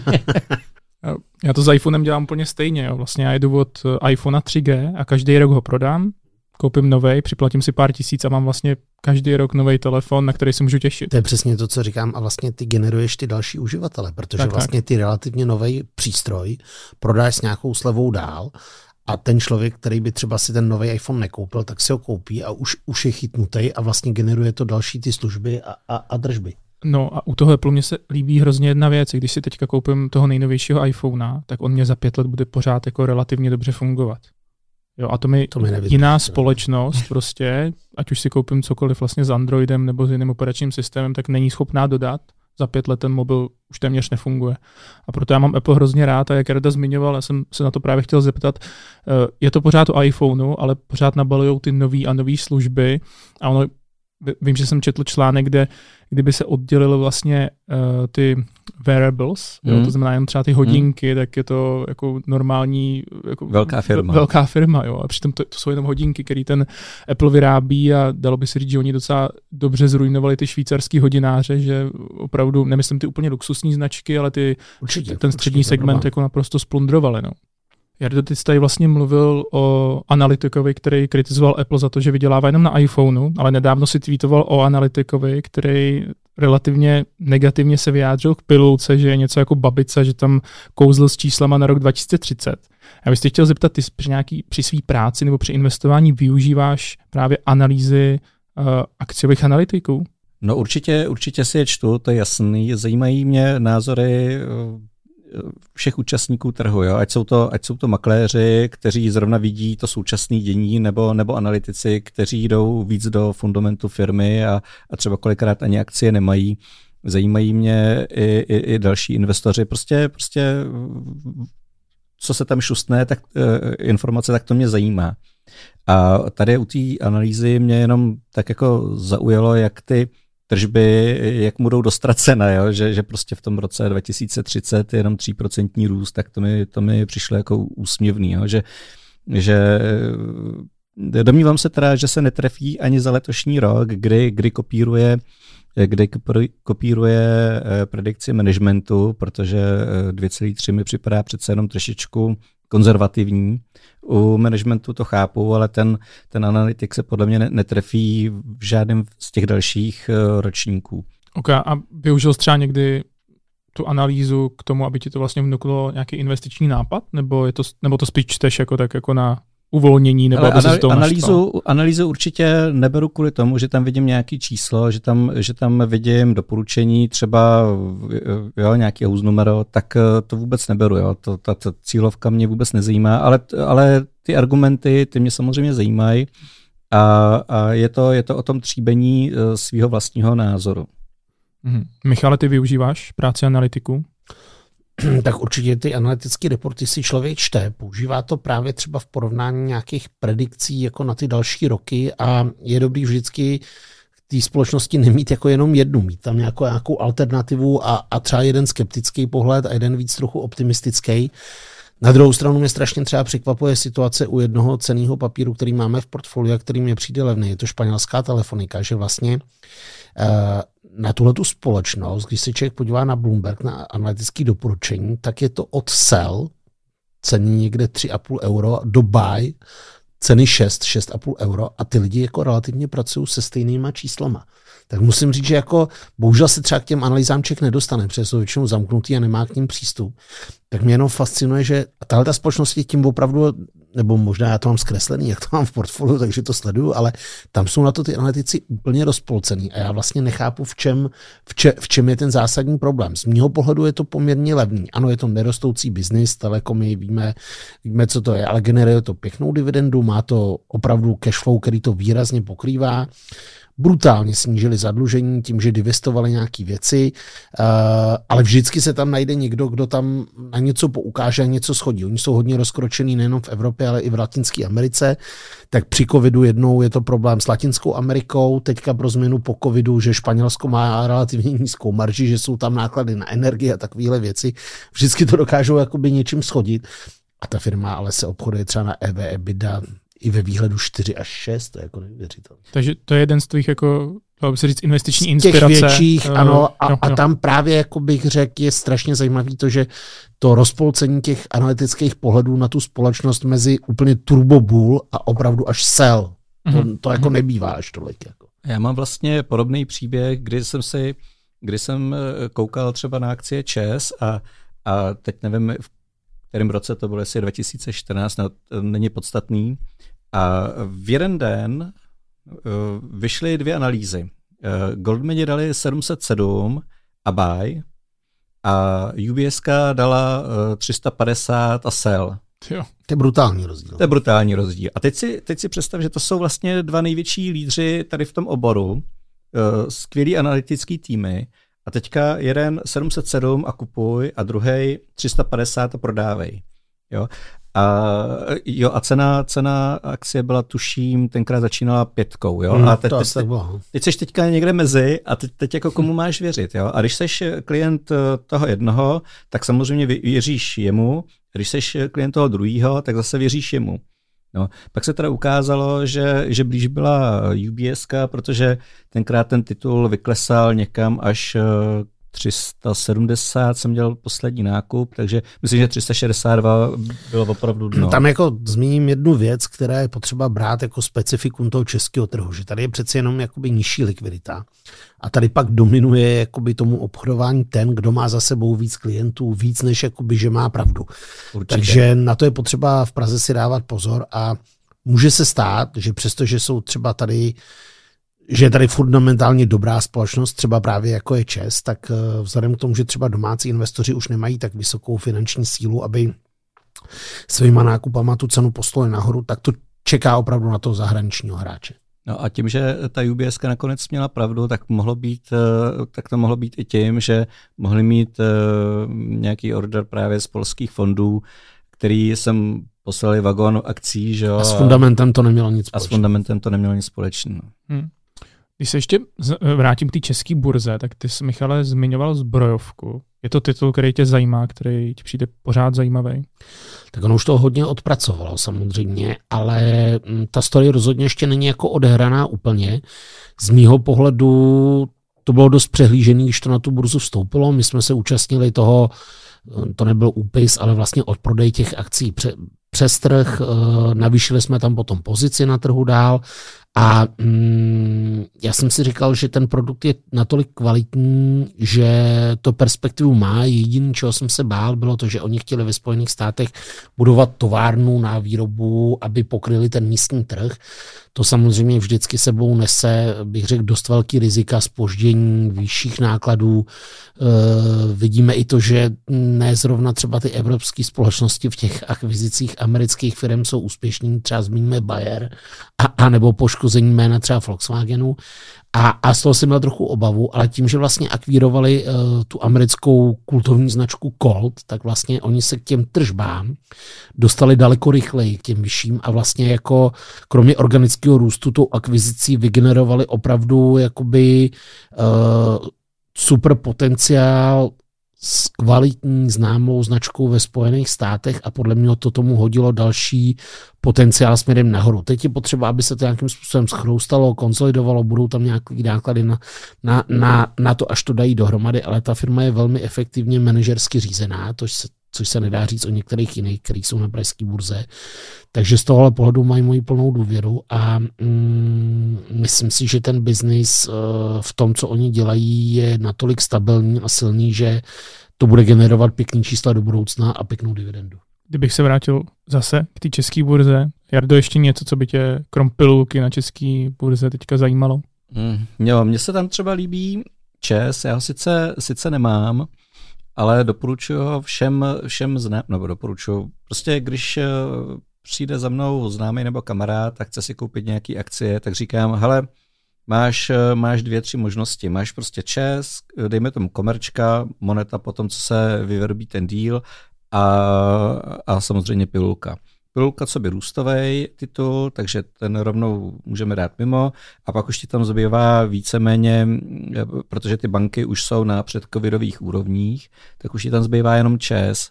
A ten ČES sice taky něco udělal, ale když se podíváme na cenu e, silovky, tak e, pořád mi připadá, že má kam růst. A hlavně ten příběh, jak jsme se bavili na začátku o energie vende, tak jestli Němci i nadále chtějí odstavovat jádro, jakože chtějí, od toho neustoupí, to je jasná věc, tak zároveň budou muset eh, odstavovat i, i to uhlí a z toho velmi silného exportéra najednou, eh, najednou budou deficitní. Jo?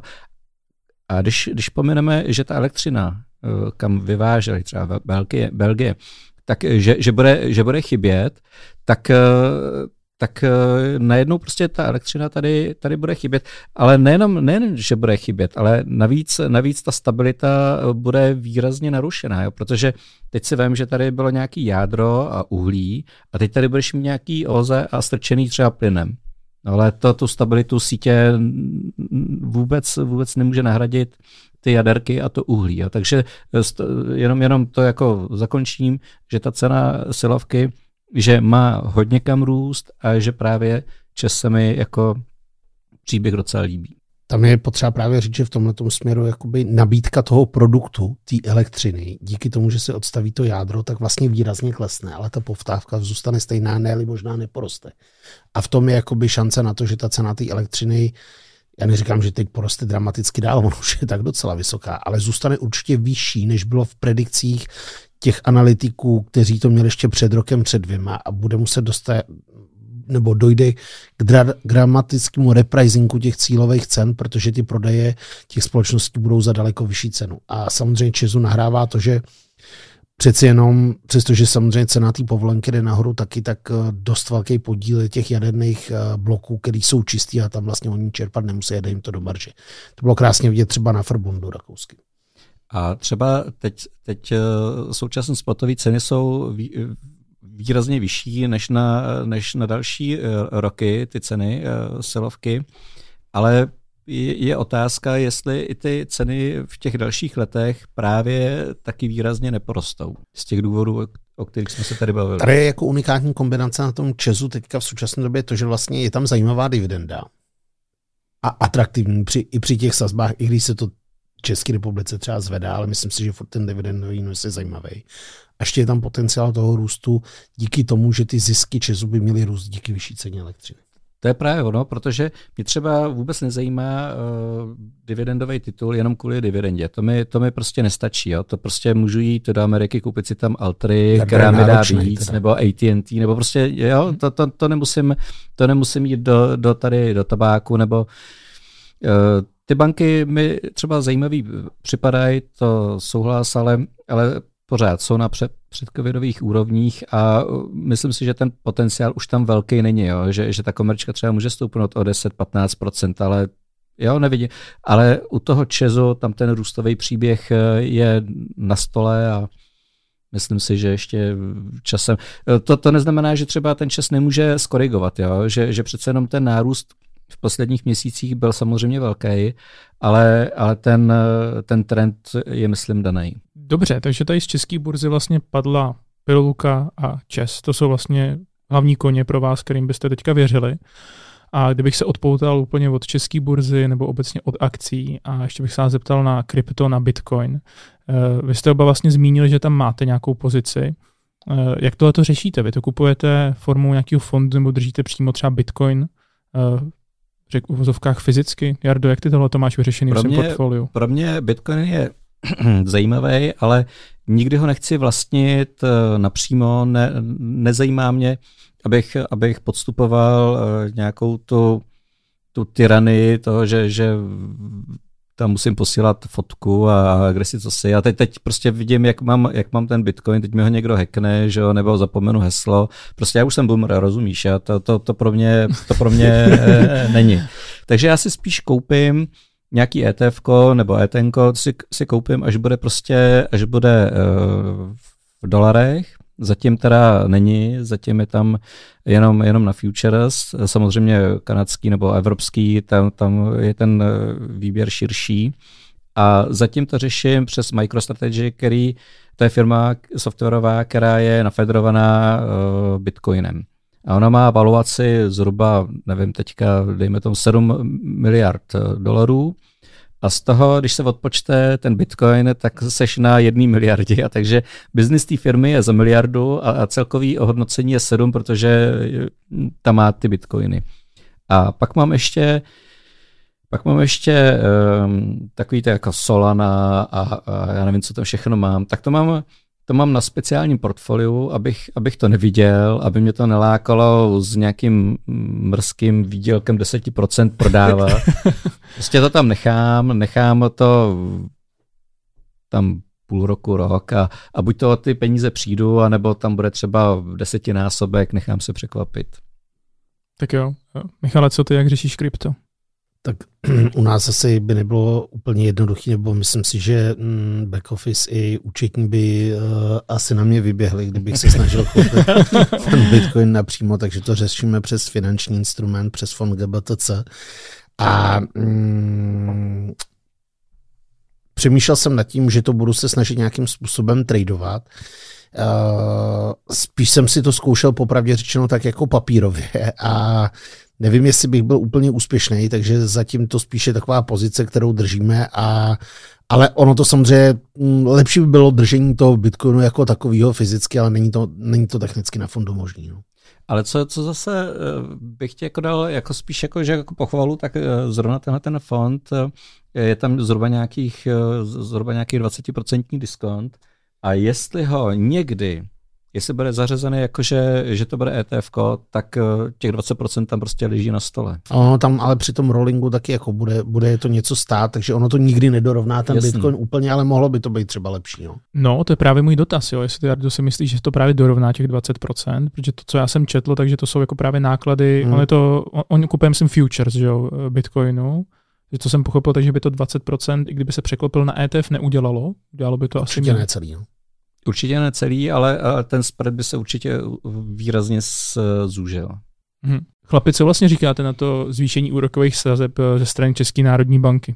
Co ty, Jardo? No, já se domnívám, že éra levných peněz eh, nemůže být na věky věků a, a myslím si, že tady je naprosto v pořádku, že ty sazby jdou nahoru. Mě, pro mě je spíš divný, když ty peníze jsou jakoby zadarmo. Jo. To, to prostě jako boomer, mi, to připadá jako, jako, nechci říct úchylný, ale prostě divný. Eh, spíš bych měl připomínku k tomu, jakým stylem eh, je to prováděno, protože na tom uh, minulým, předminulém zasedání, myslím, že to zvedli o čtvrtku 0,25, uh, pak to bylo o 0,75 a teď o 1,25, tak to mi připadá takový jako, že spíš nesystémový, jo? Že, že už když zvedali o 0,25, tak přece museli uh, ty předstihové indikátory vidět a Eh, mohli třeba zvednout eh, příklad, eh, vymyslím si, o 0,5 a 0,75 a pak už třeba jenom 0,75 a dorovnat to v dalším, než takový obří skoky. Jo. Tím spíš, když je tam sedm lidí, pět, pět jestřábů a dvě zivní holubice, který by na to nejlépe nesahali. Takže spíš to provedení, no, než, než to, že ty sazby jdou nahoru. Ta inflace tady je. Eh, myslím si, že v příštím roce zažijeme i docela vysoké čísla. Já to vidím jenom v tom našem podnikání, kdy, kdy se nám zdražil papír o 50%, ale kdy není, lepenka o 50%, let kdy není.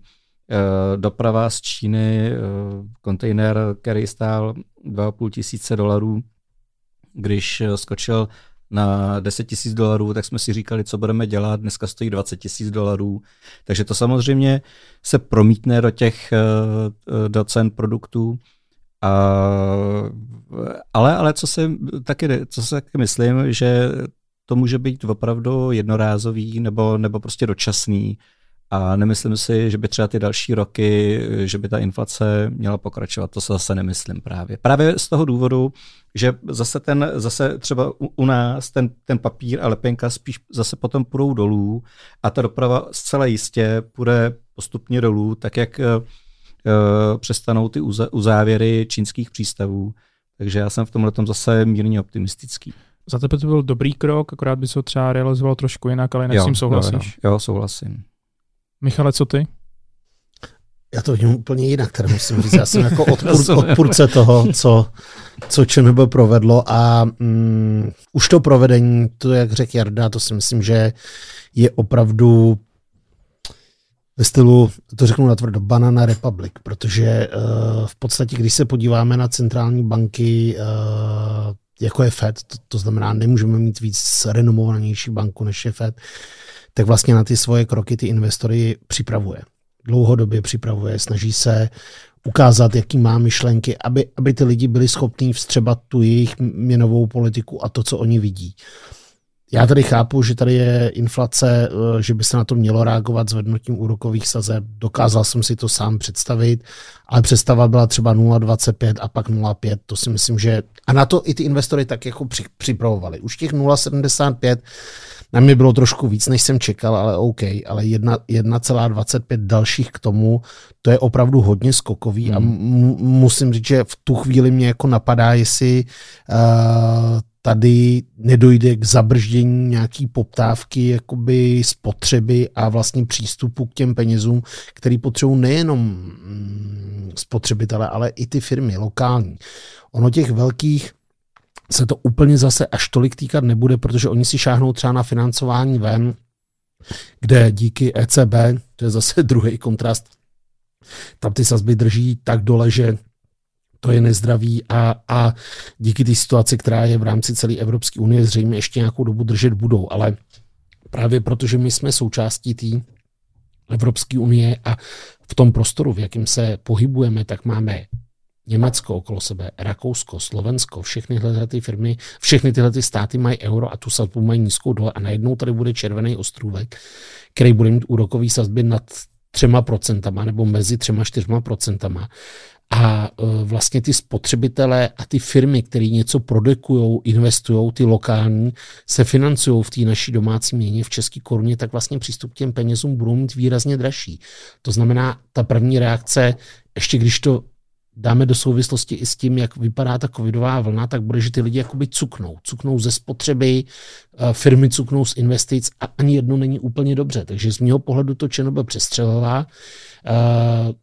Chápal jsem jejich snahu uh, ty sazby zvedat, uh, aby měli potom zase kam ustupovat, ale z mýho pohledu je ten růst sazeb přestřelený a může to utlumit uh, růst, Český, uh, růst České republiky. Těch 1,25 bylo asi opravdu přestřelených, ale zase je třeba vzít v potaz, že, že koruna v současné době dost oslabuje a nemůžu si představit, jak moc by oslabovala, kdyby právě to zvýšení sazeb eh, nenastalo. Oni chtěli určitě uh, tu inflaci zpomalit tím, že růst sazeb povede k tomu, že česká měna spevní. Určitě cílovali někam třeba k 24 za euro a vlastně ta importovaná inflace, která by byla do České republiky, se tím pádem sníží. Ale díky té situaci, která je, tak uh, vidíme a vidíme, co se děje na těch měnových kurzech, tak uh, se jim to nedaří a může se stát, že se to zcela mine účinkem. Samozřejmě za to úplně nemůžou oni, to je jako díky té hmm. situaci, která tady s covidem je, ale je vidět, že takovýhle brutální růst sazeb je v podstatě neúčinný. Eh, bylo to vidět i minulý rok, kdy přišla ta první vlna covidu, jak eh, výrazně posílil dolar vůči koruně. A můžeme se dočkat, ještě nedej bože, kdyby došlo k lockdownu, i v České republice, jako je třeba v Rakousku, tak si myslím, že tam na té měně může dojít ještě ke krátkodobímu, říkám krátkodobímu negativnímu vývoji a oslabení české koruny vůči euro. Ale jinak jsem na českou korunu dál optimista a věřím, že se na těch 24 podíváme. Jenom toho asi nebude 2,22. Hm. A kdo bude chtít levný úvěr, ať se veme Lombard uh, v euru. No, to, to někteří moji klienti dělají, no, že se půjčují v eurech. A i to nese svoje rizika, bych řekl. Tak jo, já na vás ještě budu mít tři rychlé dotazy. A Michala, já začnu s tebou. Trading nebo dlouhodobé držení? Já se to snažím kombinovat, ale určitě dlouhodobý držení by mělo být gro toho portfolia a trading jenom doplněk. Takže, kdyby jsi musel vybrat. Tak dlouhodobý držení. Jardo, co ty? Eh, já bych kopíroval odpověď. Je to jednoznačný 90% portfolia dlouhodobý držení a pouze 10% eh, spekulace. A kdyby jsi musel v portfoliu vybrat zlato nebo bitcoin, co by to bylo? Bitcoin. Bitcoin. Aktivní nebo pasivní investování, Michale? Aktivní, samozřejmě. Jardo, co ty? Eh, to záleží, pro koho je ta otázka položena. Když je, pro mě, pro tak, tak eh, samozřejmě aktivní, ale jinak obecně pasivní. Dobře, tohle to byla poslední série otázek, kterou jsem vám chtěl dát, kterou jsem měl připravenou. Já jsem hrozně rád, že jste dorazili, protože to bylo zajímavé povídání a doufám, že jste si to užili stejně jako já.